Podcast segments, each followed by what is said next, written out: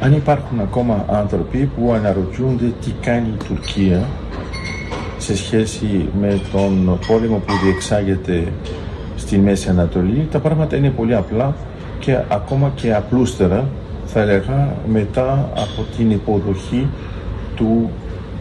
Υπουργού Εξωτερικών του Ιράν στην Τουρκία, ο οποίος επισκέπτηκε την Άγκυρα. Έχουμε λοιπόν δύο παίχτες, το Ιράν και την Τουρκία, που κανονικά σε τοπικό επίπεδο λειτουργούν εχθρικά.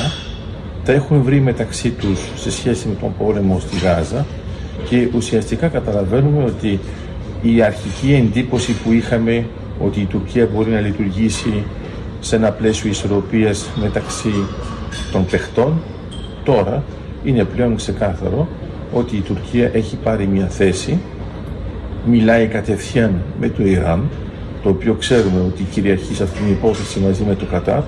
και δεν έχει κανένα πρόβλημα ερμηνείας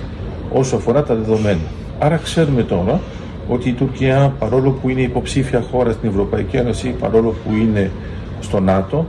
έχει ταχθεί ξεκάθαρα υπέρ του Ιράν, υπέρ βέβαια του Κατάρ εξ αρχής και λειτουργεί μέσα στο πλαίσιο της Χαμάς. Άρα εμείς ως Ελλάδα είμαστε σε ένα εντελώς διαφορετικό πλαίσιο, καταλαβαίνουμε τι γίνεται σε επίπεδο ΝΑΤΟ, τι γίνεται σε επίπεδο Ευρωπαϊκής Ένωσης και αυτές οι κινήσεις της Τουρκίας έχουν κόστος για την Τουρκία γιατί οι σύμμαχοι βλέπουν με έναν τρόπο πολύ πρακτικό ότι τώρα η Τουρκία σύμμαχη με το Ιράν δεν έχει κανένα πρόβλημα με το Ιράν ενώ κανονικά θα είχε γιατί τα έχει ξεπεράσει με την έννοια ότι δίνει προτεραιότητα στα χτυπήματα που γίνονται στο Ισραήλ έτσι ώστε επειδή έχουν έναν κοινό